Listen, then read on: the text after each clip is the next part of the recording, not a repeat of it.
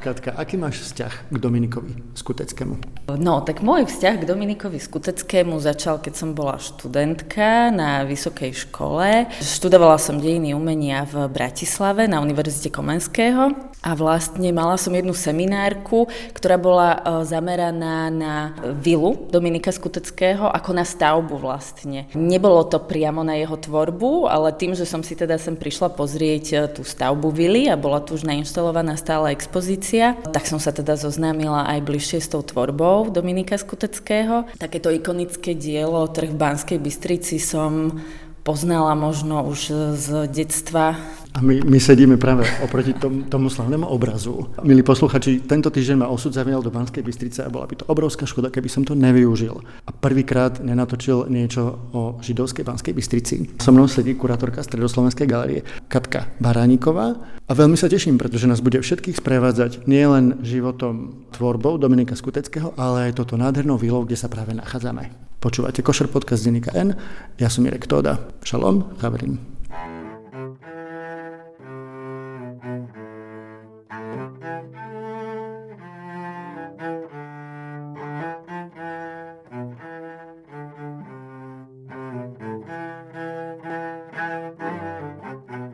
Takže ty si spomenula ten slavný obraz a my práve Aha. pri ňom sedíme. Vlastne je to hneď taký prvý obraz, keď človek vojde do...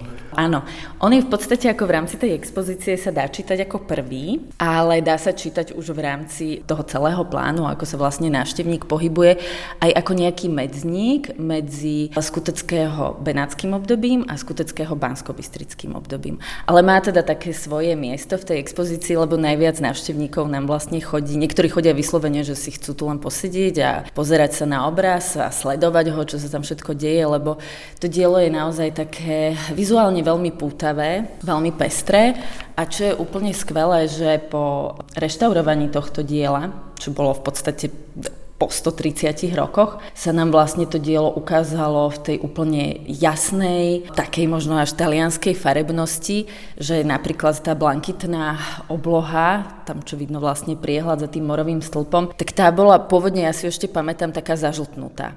Aj vlastne všetci návštevníci, ktorí videli obraz pri odhalení po reštaurovaní, úplne žasli, že farebne sa to veľmi, veľmi posunulo. Ako napríklad ten dážnik, ten červený dážnik, ten najznámejší vlastne bod toho obrazu, ten bol vždy veľmi taký žiarivý, ale v rámci celého toho koloritu, či sú to napríklad tie zelené listy rastlín, čo tam ponúkajú trhovníčky, tak vlastne celá tá harmónia tých farieb, aj vlastne také, takéto letné slnečné vyžarovanie toho obrazu sa úplne fakt, že rozžiarilo a, a má úplne inú atmosféru to dielo. A, a ten obraz je trochu opradený tajomstvom. Záhadnou otázkou, že kto je tá dáma s dážnikom a to dievčatko? No ono je to také zložitejšie, lebo v podstate k tomu obrazu sa zachovali už e, v rámci tej prvej interpretácie ako keby taká legenda, že tá dáma so slnečníkom má byť priamo manželka Skuteckého, Cecilia Lovy, kvôli ktorej vlastne Skutecký sa aj dostal do Banskej Bystrice a neskôr sa sem aj pristahoval s celou rodinou. A v podstate aj tým, ako som vravela, že je to taký medzník medzi tým benátským obdobím a bansko-bystrickým obdobím, tak Skutecký ho skutočne namaloval v roku 1889, kedy sa tu usadil. Teda môžeme ho čítať vlastne tak e, metaforicky ako taký vstup vlastne, alebo možno možno je to návrat tej manželky do Banskej Bystrice alebo vstup tej mladej rodiny do nového teda prostredia, do no, nového domovu do Banskej Bystrice. No a to dievčatko pred tou dámou by mala byť najstaršia dcéra eh, Skuteckého, Zerlin, ktorá sa neskôr stala opernou speváčkou. A toto dievčatko dobre poznáme aj z iných obrazov a vieme vlastne identifikovať aj jej odev, pretože ona nám stojí vlastne chrbtom, čím sa vlastne prehlbuje to videnie toho priestoru priestorového plánu, celého obrazu, takže divák sa ako keby môže stotožniť s tým malým dievčatkom a tam stojí a vidí celú tú scénu ako keby tak trošku z jej perspektívy, aj keď stojí ako keby za ňou. A ešte sú tam dve detičky, vlastne, ktorí sú obidvaja chlapci, a aj keď jeden má také dievčenské šatičky, ale to je bežné vlastne v 19. storočí, malé deti sa obliekali, ešte aj chlapci sa obliekali do takých šatičiek. A tí sme tiež podľa iných obrazov identifikovali, že by mohlo ísť o umelcovho syna e, Ferdinanda. Sedí nám to tiež vlastne, čo sa týka toho oblečenia, či sú to tie klobúky alebo pančušky, pri tých deťoch to naozaj uh, sedí. No, ale vrátim sa teda k tej postave tej dámy s tým červeným slnečníkom. K obrazu sa nám neskôr teda objavili informácie zo starej bansko-bystrickej rodiny. Vlastne sú to potomkovia Holešovcov, ktorí nám vlastne doniesli materiály, či už sú to reprodukcie alebo dokonca aj fotografie historické ich vlastne prastarej mamy, ktorá bola Margita Holešová a ona ako mladé dievča zachytená na fotke sa veľmi podobá na túto dámu s červeným slnečníkom. Vlastne v rodine sa tradovali tie informácie, že ona stála skuteckému ako modelka. Čo je ale prirodzené, pretože potom, keď sme sa ďalej zaoberali aj celou tou situáciou, tak pani Skutecká, keďže už mala v tom období tri deti, a postupne pribudlo aj štvrté a v rámci toho stiahovania sa musel starať o celú domácnosť. Vieme, že Maliarovi pomáhala aj s korešpondenciou, s pálením obrazov a proste nie len žena v domácnosti, ale aj ako keby taká výkonná asistentka. Určite nemala čas teda priamo tomu manželovi ešte popri všetkých povinnostiach aj stáť ako modelka a tak si teda vypožičal ako modelku túto mladšiu Margitu Holešovú, ktorá bola zase dcérou jeho priateľa Adolfa Holeša, ktorý nakoniec túto vilu aj e, stával, on bol vlastne staviteľom. Je k tomu teda taký širší príbeh, aj v rámci tej interpretácie je to také zložitejšie. Jedno je ten maliarov zámer, ale druhá vec je, že je úplne bežné, že si mohol vypomáhať nejakými modelkami a čo sa týka zobrazeniu vlastne tej tváre, tak tam už sa tiež nemusel až tak pridržiavať, mohol v podstate ju zobraziť tak voľnejšie. My sa vlastne pozrieme na obraz veľmi taký žiarivý, slnečný, tak ako aj počasie vonku v veľmi horúcej Banskej Bystrici. To sa nachádza kde? To je na, na hlavnom námestí? Áno, je to hlavné námestie je tam taký väčší šiator, za ktorým sa nachádza bansko šikma väža, ako sa jej hovorí. Za tým šiatrom je ešte morový stĺp. A... Tak to bol príbeh možno najslavnejšieho obrazu, ale nebude to jediný, o ktorom sa budeme rozprávať v tejto krásnej výle. Ale pretočíme hodinky nazad, pretože, ako Katka povedala, skutecký nebol z Banskej Bystrice. Bol z úplne inej časti Slovenska, zo Záhoria. A dokonca sa ani nevolal Dominik. To nám Katka všetko vysvetlí.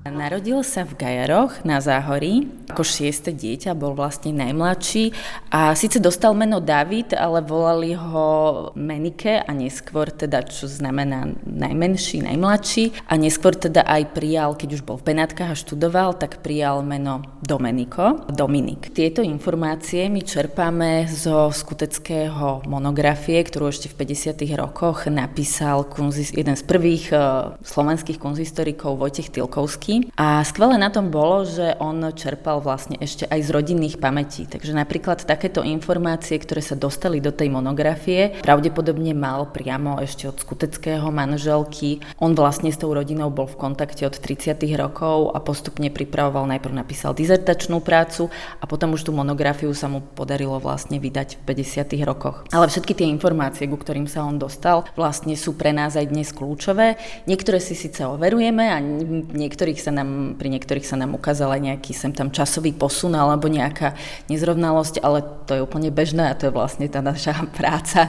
Teraz ako keby niektoré aj tie detaily ako keby ešte dohľadať, overiť. Keď je trošku väčší, tak sa s rodinou stiahuje do Viedne? A, áno, pretože otec umrel, keď mal zhruba ešte David Skutecký 10 rokov, ale e, tá rodina vlastne už nejakým spôsobom e, fungovala aj vo Viedni, pretože on mal staršie sestry a oni tam mali mať vlastne taký aj krajčírsky salón, jedna sa mala skôr venovať ako nejakým frizúram. Teda tá matka s ním ako s najmladším dieťaťom sa presťahovala do Viedne za týmito staršími sestrami. A on teda mal možnosť už vo Viedni začať navštevovať aj a začať sa venovať tomu výtvarnému vzdelaniu. Dostal sa na Akadémiu výtvarných umení, čo bola v rámci toho Rakúska Uhorska v tom období vlastne takým uh, jedinou akadémiou, kde vlastne všetci tí umelci z celého Veľkého Rakúsko-Uhorska sa zbierali a tam začal aj príbeh a školenie Dominika Skuteckého ako maliara, ale v podstate nezostal dlho na tejto akadémii, v podstate tam zostal iba taký prípravný ročník, ako keby prvý ročník a získal štipendium do Benátok bol príliš dobrý na viedenie. um, Všimli si, že má veľký talent. Áno, mal veľký talent. Pravdepodobne áno, lebo e, nezachovalo sa nám veľa napríklad z tohto obdobia jeho štúdií. Zachovali sa nám v podstate dve diela, o ktorých poznáme ešte okrem takých reprodukcií v súpise. Ale ukazujú napríklad, že napríklad pri akte e, mladého chlapca naozaj mal veľmi vidno tam ten talent, že je tam proste švih, jednoduchá línia, ktorou on vie naozaj zachytiť celý ten akt v nejakej figurálnej kompozícii a vidno tam teda, že bude z neho už e, pán maliar figuralista, pretože skutecký sa skutočne v tej tvorbe celý, e, celú tú tvorbu sa orientovala, hlavne ho môžeme považovať za veľmi dobrého figuralistu venoval sa žánrovým albám hlavne, ale na tej škole, čo bolo aj v tom období také prirodzené, študoval vlastne historickú malbu.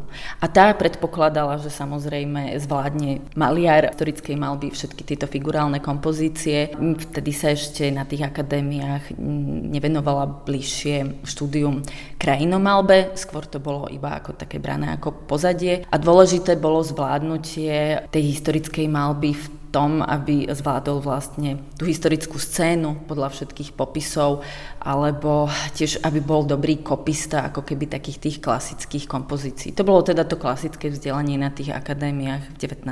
storočí. Takže veľký Menike, alebo už Dominik, odchádza do, do Benátok a tam sa z neho stáva skutočne veľký maliar. Uh, ešte úplne ešte sa nie. nezdal hneď z neho veľký maliar. Čiže sa dostal na, do školy historickej malby k um, maliarovi Pompeovi Molmentimu, ktorý bol ale zaujímavý aj tým, že pravdepodobne podľa toho teda Tilkovského, ktorý napísal tú monografiu, spomínal, že bol teda takým uh, ako keby benevolentnejším profesorom, ktorý viedol tých, uh, tú mladú generáciu, pretože tá mladá generácia, do ktorej sa dostal aj Skutecký, už sa začala orientovať aj na také tie progresívnejšie prúdy, ktoré teda vidno v tom západnom, v západnej Európe či už to bola cesta k tomu realizmu alebo k tej prírodzenej svetelnosti a tí maliari vlastne začali opúšťať naozaj, ako som hovorila, tie spomínané uzavreté ateliéry a to takéto kopírovanie, ale vychádzajú vlastne von a už sledujú vlastne ako maliari ten skutočný život, prírodzené svetlo a začínajú sa zaoberať aj tými prírodzenými témami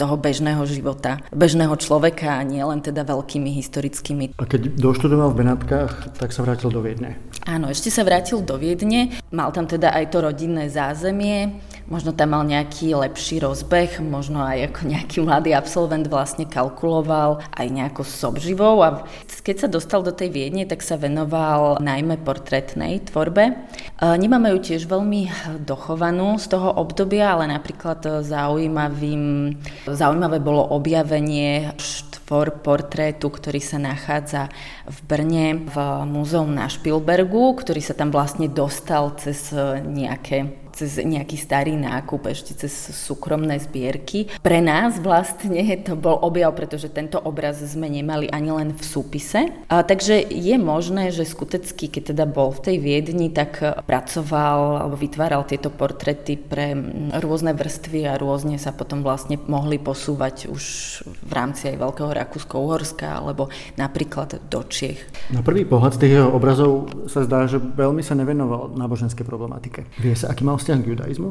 A to sa nevie a ja si teda myslím tiež, že bol skôr taký akože benevolentnejší, lebo napríklad už len to, že keď sa potom vrátil do tých Benátok, čo bolo po piatich rokoch po tom viedenskom období, tak dosť sa venoval téme emocionálne pôsobivým modlitbám, či už krásnych žien, krásnych benátčaniek, takým prosebníkom vlastne v tom najznámejšom chráme e, San Marko, čo aj pre na ten akože komerčný odbyt na kúpu tých obrazov muselo byť e, teda taký dobrý ťahun, že vlastne aj nejakí turisti, ktorí navštívili tie Benátky, alebo nejakí záujemcovia o umenie, ktoré Paríži alebo v Anglicku, kam on ďalej predával tie obrazy, tak pre nich bolo určite veľmi atraktívne vidieť mm, to prostredie typické, známe toho benátskeho chrámu San Marco a on tam vlastne vkladal tieto scény krásnych benátčaniek alebo nejakých malých žobravých chlapcov. Takže mm, toto bolo určite vlastne také atraktívne a komerčne zaujímavé a týmto sa mohol skutecky ľahko ako keby e,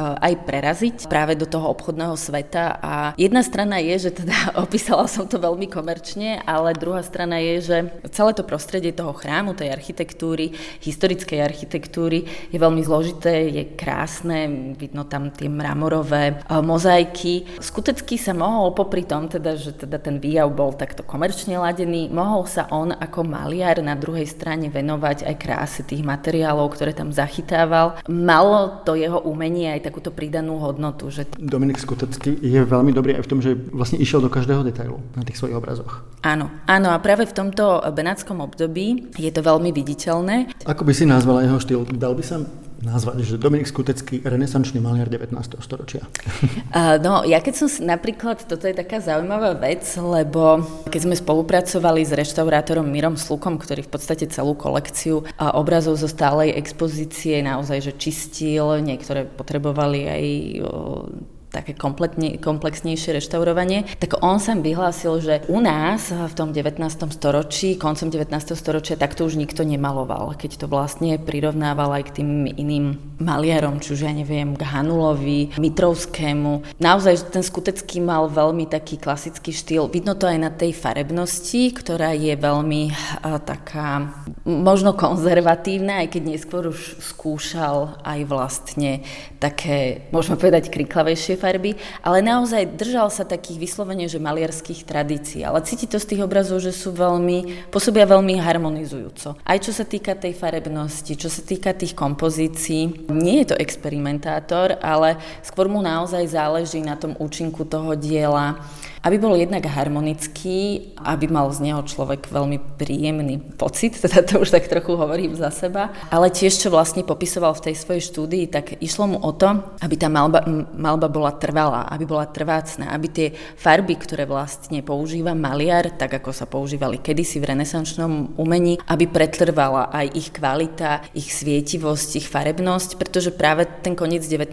storočia, tak ako priniesol experimenty, tak ukázalo sa pri mnohých dielach, že tie farby alebo podklady, ktoré boli experimentálnejšie, začali veľmi degradovať, začali sa ničiť a už dnes napríklad tie obrazy nevidíme v takom pôvodnom, uh, pôvodnej podobe, ako ich vôbec ten maliar zamýšľal. Takže pri tom skuteckom naozaj stačilo ten trh jednoducho vyčistiť, tú vrchnú vrstvu od depozitu, čo je vlastne taký prach.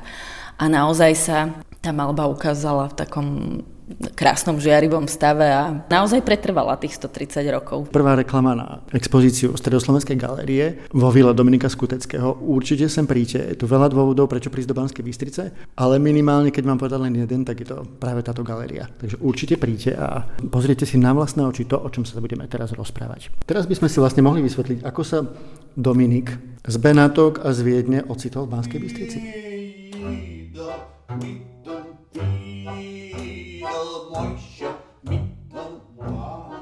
No, on stretol svoju manželku Cecíliu Lovi ešte vo Viedni, pretože ona tam prišla ako mladé dievča sa zaučať do krajčírskeho salónu k svojmu strýkovi a jej strýko bol práve manželom skuteckého staršej sestry. Takže tam sa zoznámili, skutecký ju portretoval, o, tu máme vlastne ten prvý, prvé najstaršie dielo u nás v expozícii je práve portrét Cecílie. Vyzerá tak trošku smutne. Alebo nevie, čo si má myslieť. Je to taký vlastne úplne klasický, tradičný portrét, aj tak pôsobí ešte dokonca tak ako keby až staršie, a kľudne aj zo začiatku 19.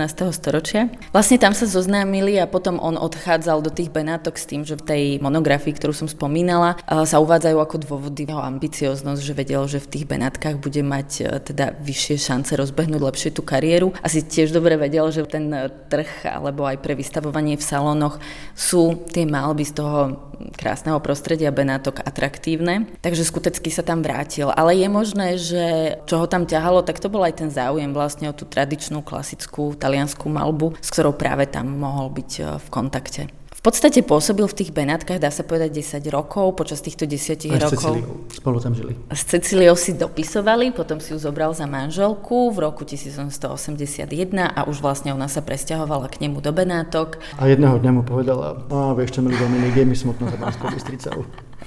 Vlastne postupne, ako sa im narodili deti, tak aj v tej monografii je uvádzané, že trávili leto v Banskej Bystrici u svokrovcov, ktorých skutecky tiež vlastne portretoval portretoval ich viackrát, máme ich aj tu v expozícii. A postupne, ako sa rodina rozrastala, už vlastne mali tri deti a pravdepodobne aj s inými okolnostiami. V Benátkach vypukol mor a skutecky začal veľmi ako keby kritizovať uh, takú tú komerčnú scénu v Benátkach Benátkach a pravdepodobne si myslím, že už aj tá rodina bola tak trošku lepšie zabezpečená. Mohla si teda dovoliť sa presunúť do tej Banskej Bystrice, pričom skutecký stále udržiaval samozrejme kontakty s obchodníkmi, s umením a posielal svoje diela či už do salónov na prehliadky, alebo ďalej na predaj do Paríža, do Anglicka, do Viedne. No, a o tom, že sa mu darilo, darilo svedčia aj táto vila, Áno. Lebo však on ju dal postaviť? Áno, na začiatku vlastne bývali ešte podľa spomienok u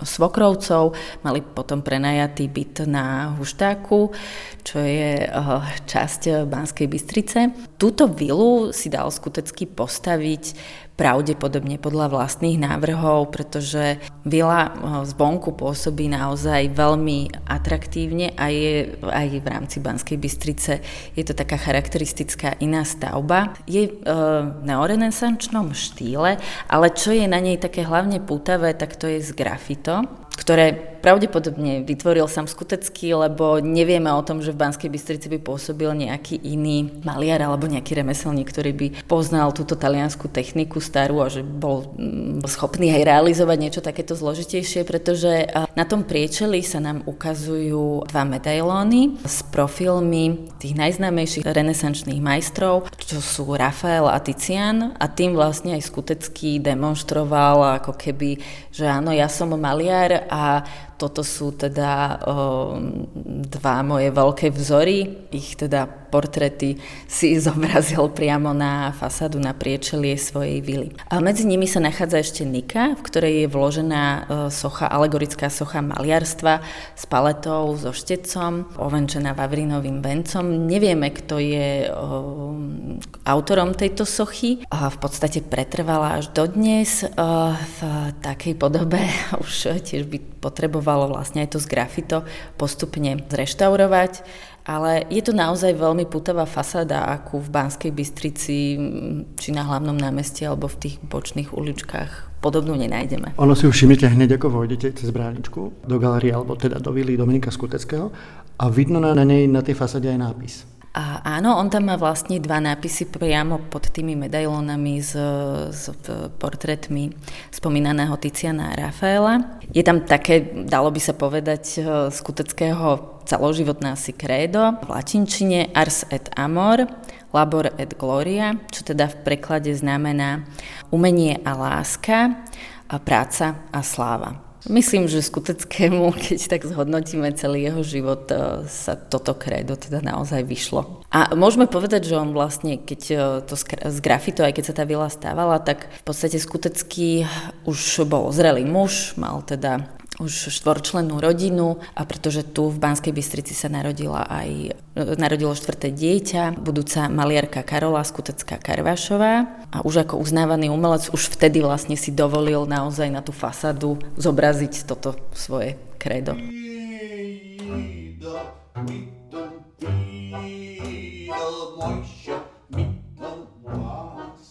Kto postavil túto vilu vlastne?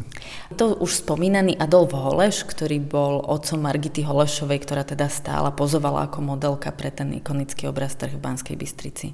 Dobre, tak ideme sa prejsť po jeho vile no, a povieš nám niečo o obrazoch, ktoré máš najradšej? No, môžeme, jasné. Tak môžeme v tomto benátskom období, tu ich je viac, ale je tu jedno také uh, povedala by som, že ukážkové dielo, na ktorom by sa mohli aj študenti učiť, aj reštaurátori, aj teda uh, odborníci, ktorí sa venujú malbe. A je to obraz uh, Víťaz regaty, ktorý máme zapožičaný zo Slovenskej národnej galérie, kedy si vysel aj v stálej expozícii 19. storočia.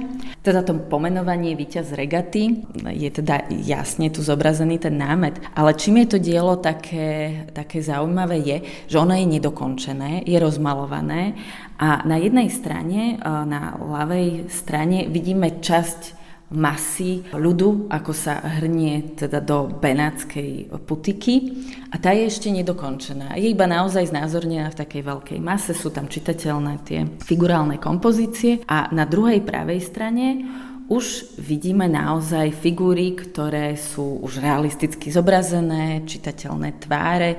Vidíme tu krásnu benátčanku s červeným vejárom. Vidíme typického benátčana, ktorý pripíja víťazovi regaty, ktorý vstupuje spolu s masou v bielom odeve, s modrou páskou cez prevlečenou cez pás a s červenou zástavou, ktorý teda vstupuje ako víťaz, ktorý teda vyhral tie preteky typických benátskych regát.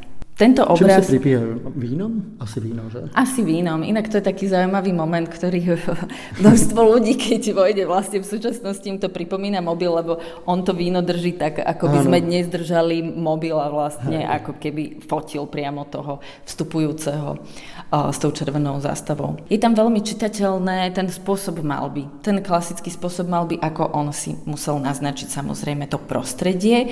Musel si rozvrhnúť celú tú scénu, ktorá je mnohofigurálna, je tam teda množstvo postáv, musel eh, kalkulovať s predným plánom, so zadným plánom, aby to bolo naozaj čitateľné, aby mohol divák tú realistickú scénu eh, pochopiť, aby to hlavne pôsobilo prirodzene, lebo on ako realistický maliar naozaj sa pridržiaval toho prirodzeného realistického videnia. Pri tých kompozíciách nebývajú často nejaké preexponované, ale vidno, že vlastne vždy si tie, eh, tú ľudskú figúru študoval v takom prirodzenom pohybe, aby teda aj celý ten výjav pôsobil tak veľmi prirodzene ľudsky.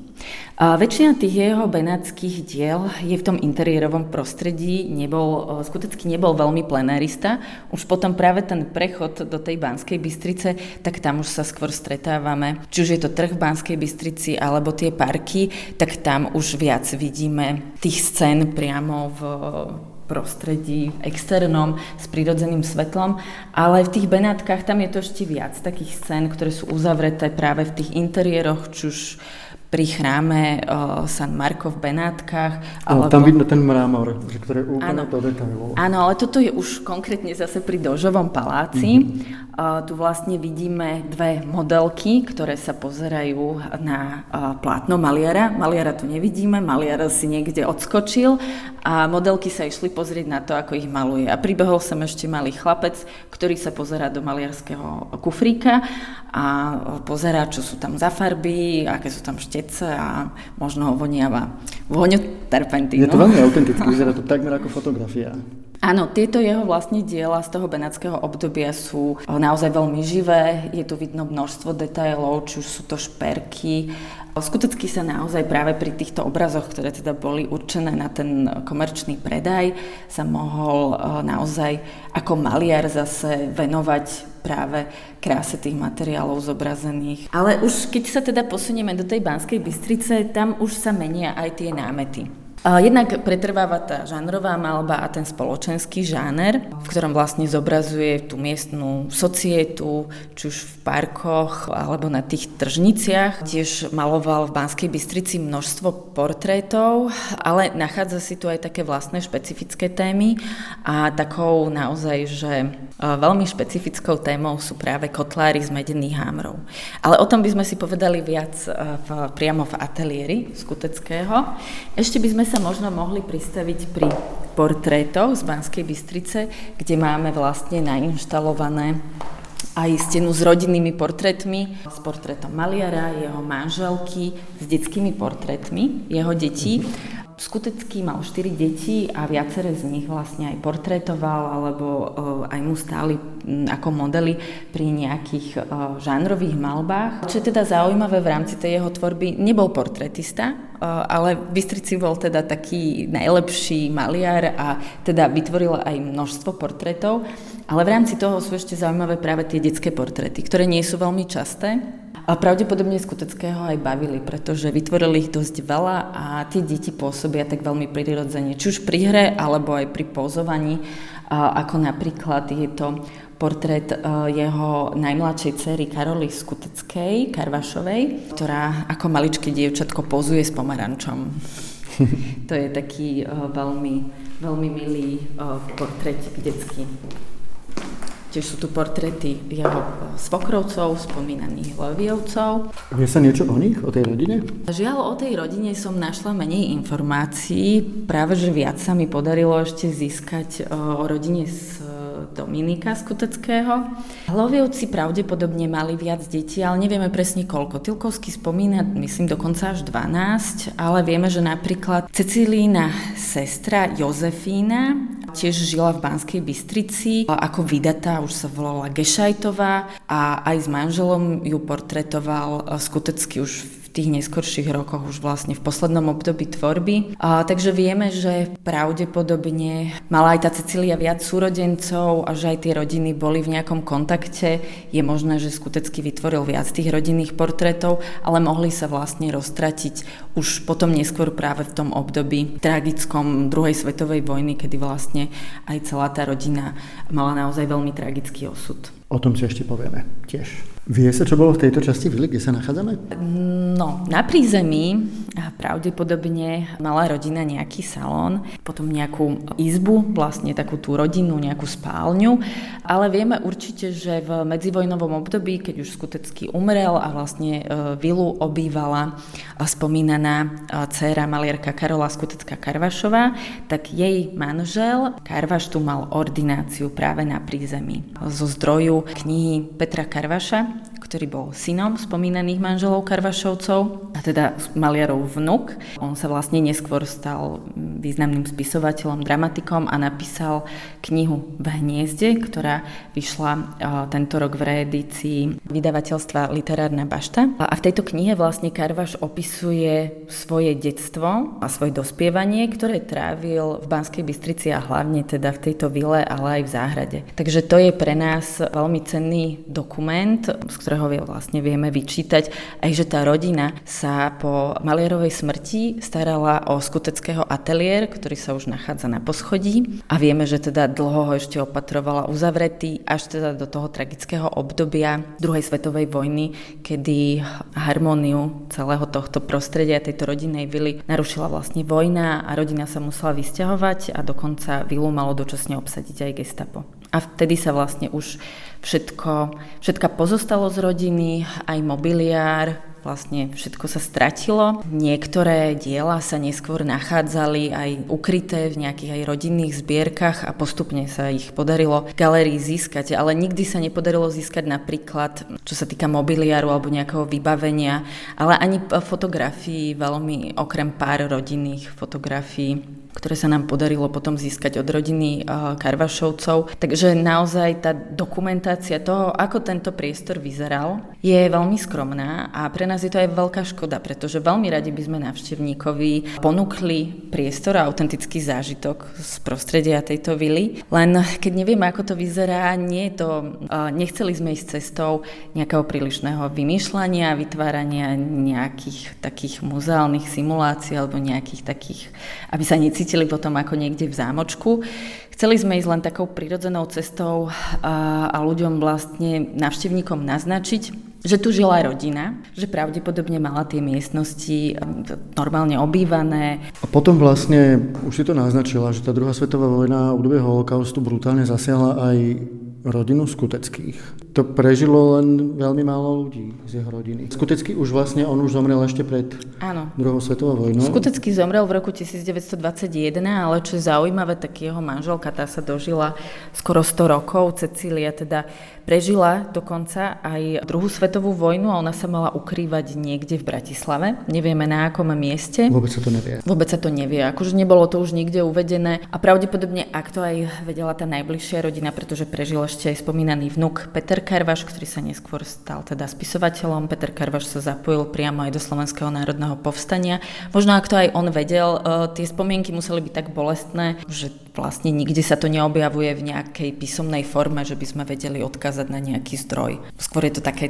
tradované. Ona potom aj po tej druhej svetovej vojne krátko už začiatkom 50. rokov umrela, tak e, vieme s istotou povedať, že teda čo sa týka tej rodiny, prežil to Peter Karváš, vnuk a e, Skuteckého syn, ktorého som už spomínala, Ferdinand Skutecký, ktorý bol cestovateľom, ten vlastne prežil druhú svetovú vojnu, pravdepodobne už v Južnej Amerike, kde potom žil až do 50. rokov aj s manželkou a vieme, že mali jednu dceru, Koru, ale nevieme potom, či ona už mala nejakých ďalších potomkov a vieme, že aj Ferdinandova manželka aj s dcerou potom neskôr emigrovali do USA. To sme objavili nejaké dokumenty v archívoch. Jasné. Čiže skutecky mal 4 deti. Áno. A jedine Ferdinandovi sa podarilo prežiť. Áno a vlastne vnukovi Petrovi Karvašovi. Čo sa dialo s tými ostatnými teda? Tak e, spomínaná maliarka Karola Karvašová, e, Karola Skutecká Karvašová aj s manželom boli zastrelení vo Vápenke tu blízko Banskej Bystrice. Potom ďalší syn, architekt Alexander Skutecký, ten umrel na neznámom mieste, ale pravdepodobne niekde blízko v horách pri Banskej Bystrici. Tam je to vlastne nejasné, lebo snažil sa ešte cez, cez to obdobie nejako sa pravdepodobne aj skrývať, ale Nepoznáme ani hrob, nevieme to identifikovať, ale už teda kdy nebola o ňom žiadna zmienka, takže pravdepodobne nevieme o tom, že by ďalej prežil. Ani vlastne ten Peter Karvaš to nikdy nespomínal, takže e, ešte najstaršia dcera Zerlin, ktorá teda je zobrazená na tom známom diele Trvanskej Bystrici, tá mala umrieť v koncentračnom tábore v Litve. V Kaunase. Áno. Tak, to boli smutné príbehy detí z Kuteckého.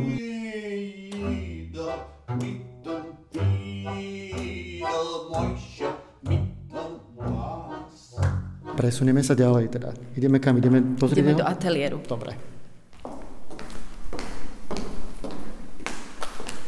No, je tu teplejšie.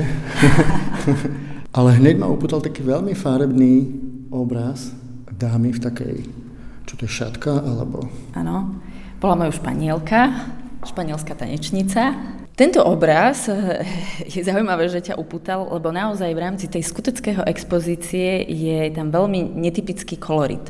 Je veľmi taký, my ho voláme až kriklavý s našim reštaurátorom, pretože oproti tej ostatnej tradičnej farebnosti tých klasických červených e, rumelkových tónov, tak tu sú použité až také kriklavé tóny a práve tento obraz sme dávali aj na výskum, že či sa nám tam neobjaví niečo netypické, že by treba niekto do toho vstúpil, napríklad či to nemohla byť nejaká spolupráca už potom s jeho dcerou, spomínanou maliarkou Karolou, ale e, v podstate sme dospeli potom k tomu názoru, že skutecky predsa len, ako sa tváril, že ten tradičný maliar, asi sa úplne nevyhýbal tomu, aby si aj vyskúšal niečo už e, z tých e, nových výdobytkov, či už to boli tie nové farby. Takže zobrazil aj tanečnicu s takouto šatkou s až skriklavo rúžovými rúžičkami. Drží v ruke e, rozprestretý červený vejár, ktorý žiari úplne inou červenou. Nie je to tá rumelka, ako na tom obraze so slnečníkom, ale skôr je už ladená do takých kriklavých až uh, takých Je to presne taký obraz, ako keď, keď ste, ja neviem, vo Viedni alebo v Amsterdame alebo ja neviem, vo Florencii a na konci vojdete do predajnej so suvenírmi a takéto obrazy sú na magnetkách. áno, áno, toto je veľmi obľúbený, obľúbený námed na suveníry. Čo by som ja povedala, a čo je tu uh, možno najzaujímavejší obraz v tejto miestnosti, tak to je obraz maliarka Kvetín, ktorý nám zobrazuje, ako tento ateliér vyzeral. Toto dielo je pre nás naozaj akýmsi pokladom, lebo z neho vieme vyčítať, že naozaj sme v tom ateliéri, vidíme túto ateliérové trojokno, veľké, smerované na východ. Vidíme, ako maliar mal v rámci svojho ateliéru rozložené diela, ako tu pracovala jeho dcéra, maliarka Karola, ako vlastne využívala práve toto ateliérové okno, jeho svetelnosť, aby tu mohla zachytiť, aj ona vlastne je zachytená pri tom, ako maluje zátišie pivóny, ktoré vidíme vlastne v prednom pláne na pravej strane a ju umiestnil na, e, do ľavej časti obrazu a teda krásne vidíme ten priestor, ako sa nám otvára toho ateliéru a vidíme ju aj, e, je to také zaujímavé, ako sa ona ako maliarka pozerá na nejaký námet, ktorý je nám bližšie a ona ho zobrazuje. A jej obraz nevidíme, lebo je nám vlastne otočený chrbtom. Vidíme tu vlastne aj to, ako keby taký ten mobiliár, veľmi jednoduchý, veľmi bežný pre umelca. Vidíme tu pódium maliarské, ktoré určite mnohokrát využíval, na ktoré si náranžoval, alebo trebárs vidíme, že ona si tu náranžovala stolík so zátiším s kvetmi. Mohol si tam nainštalovať teda portretovaných Vidíme tam ten perský koberec, sme vlastne tam viacero takých krásnych vyšívaných drapérií, ktoré zakrývajú treba aj tie kreslá. No a chceli sme návštevníkovi aspoň trošku priblížiť tento priestor, okrem teda tohto obrazu, tak sme sa rozhodli, že asi taká najjednoduchšia vec, ktorú by sme mohli ako keby sem vniesť, tak to je práve to maliarské pódium, ktoré sme prekryli tiež perským kobercom, samozrejme nie takým originálnym, ako vidíme tu na obraze, ale je to predsa len originál perského koberca, zhruba z prelomu 19. a 20. storočia a je to vlastne dar od kunzhistoričky Kláry Kubičkovej, ktorá sa dlhodobo venovala aj výskumu rodiny kuteckých Karvašových.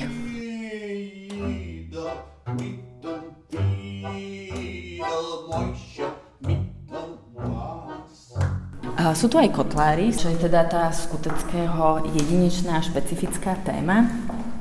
V rámci Banskej Bystrice je aj ten medený hámor naozaj také, taká jedinečná aj technická pamiatka, žiaľ chátra, ale aj mesto, aj viacerí aktivisti OZ za medený hámor sa snažia o záchranu tohto priestoru, ktorý je teda naozaj vzácnou technickou pamiatkou, dnes však v dezolátnom stave.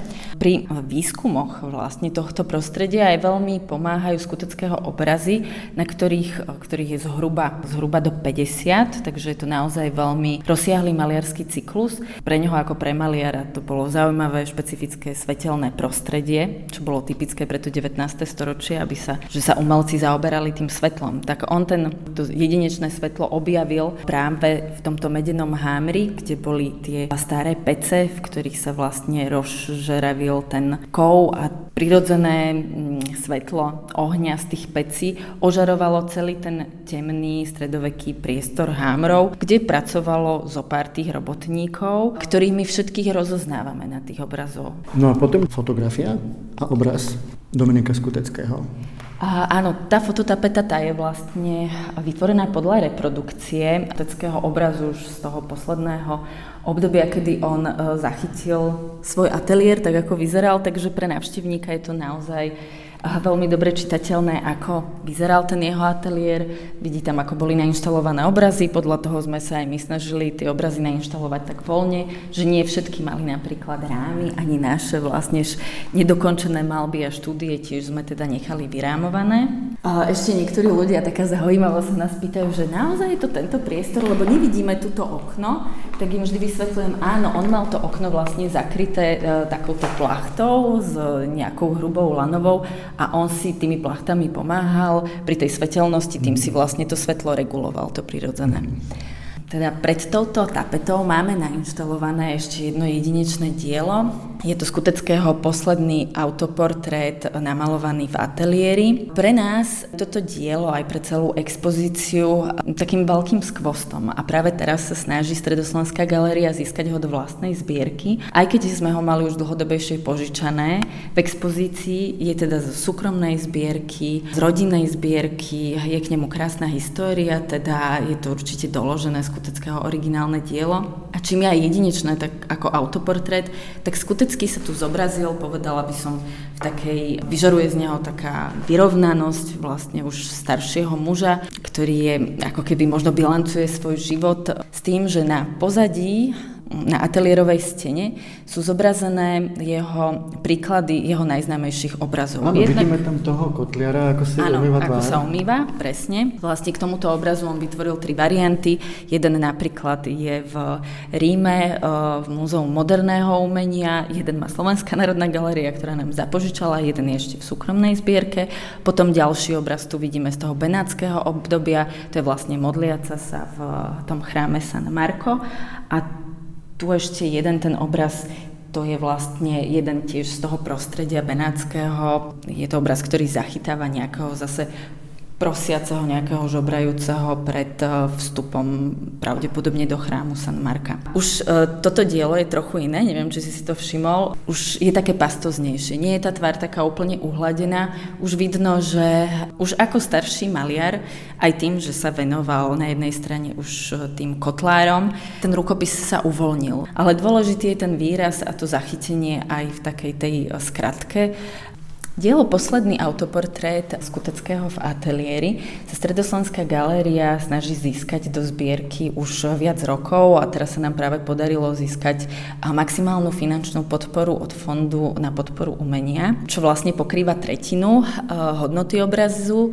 Tiež sa nám podarilo získať e, väčší finančný obnos na akvizíciu od zriadovateľa Bansko-Bystrického samozprávneho kraja a tiež e, sa ako galéria snažíme vlastne všetky naše príjmy ako keby aj zo vstupného práve zozbieravať ešte na dofinancovanie obrazu, ale eh, aj tak budeme nútení do konca roka ešte usporiadať eh, ako keby takú zbierku na tento obraz a dúfame, že sa nám to teda podarí, že sa nám ho naozaj už podarí teraz získať do zbierky. Ešte taká zaujímavosť, že to ikonické dielo Trh v Banskej Bystrici, tak to bolo tiež pred vyše 100 rokmi ako keby v lotérii v zbierke a vtedy sa vyzbieravali financie zase na stavbu nemocnice, ale uh, ako ľudia si mohli kupovať uh, losy, tým aj finančne prispeli na získanie, okrem teda na vybudovanie nemocnice, aj na získanie diela trh v Banskej Bystrici do Bansko-Bystrického mestského múzea. Takže je to taká zaujímavosť, že my po vyše 100 rokoch robíme zase zbierku na posledný autoportrét Skuteckého. Tak, milí posluchači, čiže niekedy koncom roka asi to vyhlásite? Ešte skôr, myslím, že už v oktobri to vyhlásime, tak, aby sme ho do konca roka. Takže na jeseň my sa pripomenieme, aby ste vy, ktorí chcete, alebo vás zaujal príbeh maliara Dominika Skuteckého, budete môcť prispieť na to, aby tento jeho unikátny autoportrét mohol zostať tu, v tejto galerii, v mieste, kde žil. Dominik Skutecký. Taká celkom zaujímavá vec, že ako sme rekonštruovali túto časť, takú skôr prevádzkovú, tak použili sme techniku mikroteraca a vlastne sme sa rozhodli, že také staršie pôdorysy, ktoré máme z prvých zameraní objektu Vily z 80. rokov, čo sú pre nás najstaršie vlastne dokumenty k Vile, tak sme sa rozhodli, že vlastne tie pôdory si premietneme aj priamo do tej podlahy, pretože vila bola mm, viackrát upravovaná, prešla naozaj takými až takými brutálnymi zásahmi, že kedy bolo napríklad z grafito na priečeli zatreté, okná boli v podstate čiastočne zamurované a prebúrané iné okenné otvory, čo hlavne to z grafito, ktoré je pre nás aj vytvarne cenné, tak hlavne to bolo narušené, ale aj celý priestor bol rozpriečkovaný, bol využívaný po vojne rodinou Belušových, teda boli to dve rodiny, ktoré obývali jedna, jedno poschod, jedna prízemie a druhá poschodie. A neskôr ale tu dokonca sídlili vlastne kancelárie uholných skladov a tie už asi zmenili tú podobu tej vily asi najviac toho objektu, lebo naozaj celý bol rozpričkovaný na také menšie kancelárie a aj práve tie okenné otvory boli vyburané a posunuté inak. Zimná záhrada bola zamurovaná, tento krásny priestor presklený. No a potom v 90. rokoch vila prešla rekonštrukciou a ako keby aj úpravou priamo pre tie expozičné priestory, čo možno z dnešného hľadiska aj pamiatkári sa na to pozerajú, že možno by postupovali inak e, v niektorých častiach. Už sa pozeráme ako keby na úplne vyprázdnený, tzv. vykuchaný priestor, kde nám nezostalo nič. E, ale snažili sme sa o nejaké, aj keď úplne jednoduché malé sondy, že napríklad pri repasovaní interiérových dvier sa nám pri, o, zárub, pri odkryve zárubní sa nám objavili sondy omietok a tam mhm. sme objavili napríklad tú farebnosť. Že steny boli sivé, ona bola červená a tam sme vedeli, že môžeme teda ísť do týchto farieb, aby sme si nevymýšľali a mali sme ich ešte aj podložené ktorými obrazmi, ktoré sú aj v súkromných zbierkach, teda z interiéru vily. Takže aspoň takto sme sa mhm. snažili navštevníkovi priblížiť ten priestor, aj keď si nevieme, ako vyzeral, ale aspoň trošku naznačiť Jasne. toho ducha. Čo chystáte najbližšie nové? A tak pre nás takou najzaujímavejšou záležitosťou je aj nový pamiatkový výskum, ktorý sme iniciovali práve v súvislosti s rekonštrukciou vily, tak sa ukázalo, že teda bude mať význam aj taký hlbší architektonicko-historický výskum, ale tiež reštaurátorský výskum čiastočne. A na základe tých výskumov e, budeme pripravovať aj katalóg, ktorý e, bude mať názov Maliar Skutecký a jeho vila. A teda okrem textov k expozícii sa tam e, čitatelia už dočítajú aj informácie, ktoré nám vyplynú z týchto výskumov, ako teda asi vila vyzerala pôvodne. Okrem teda samotnej vily sme skúmali aj tvorbu skuteckého. Jednak sme dávali reštaurovať obrazy a niektoré obrazy sa nám zdali byť možno také až podozrivé, pretože možno nejako formálne uh, nám úplne nezdali sa nám byť také bravúrne ako väčšina tých skuteckého diela, preto sme sa rozhodli, že ich podrobíme takému hlbšiemu výskumu a vybrali sme e, ako keby diela, ktoré sú úplne reprezentatívne a na nich sme spravili vzorku pigmentov, ktoré nám ukázali, akú paletu a aké materiály skutecky používal, ale tam sa vlastne skúmali aj plátna, aké používal, aké podklady.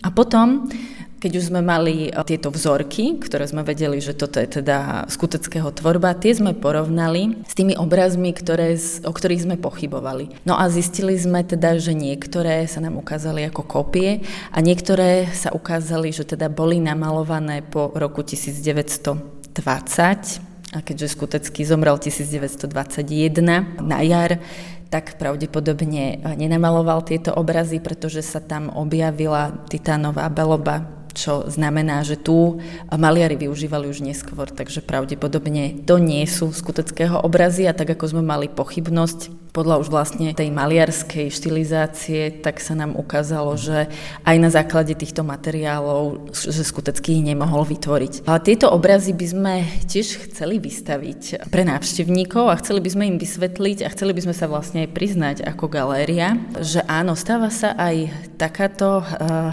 vec, že vlastne galérie majú sami v zbierkach nejaké diela, ktoré, ktoré nemusia byť originálmi.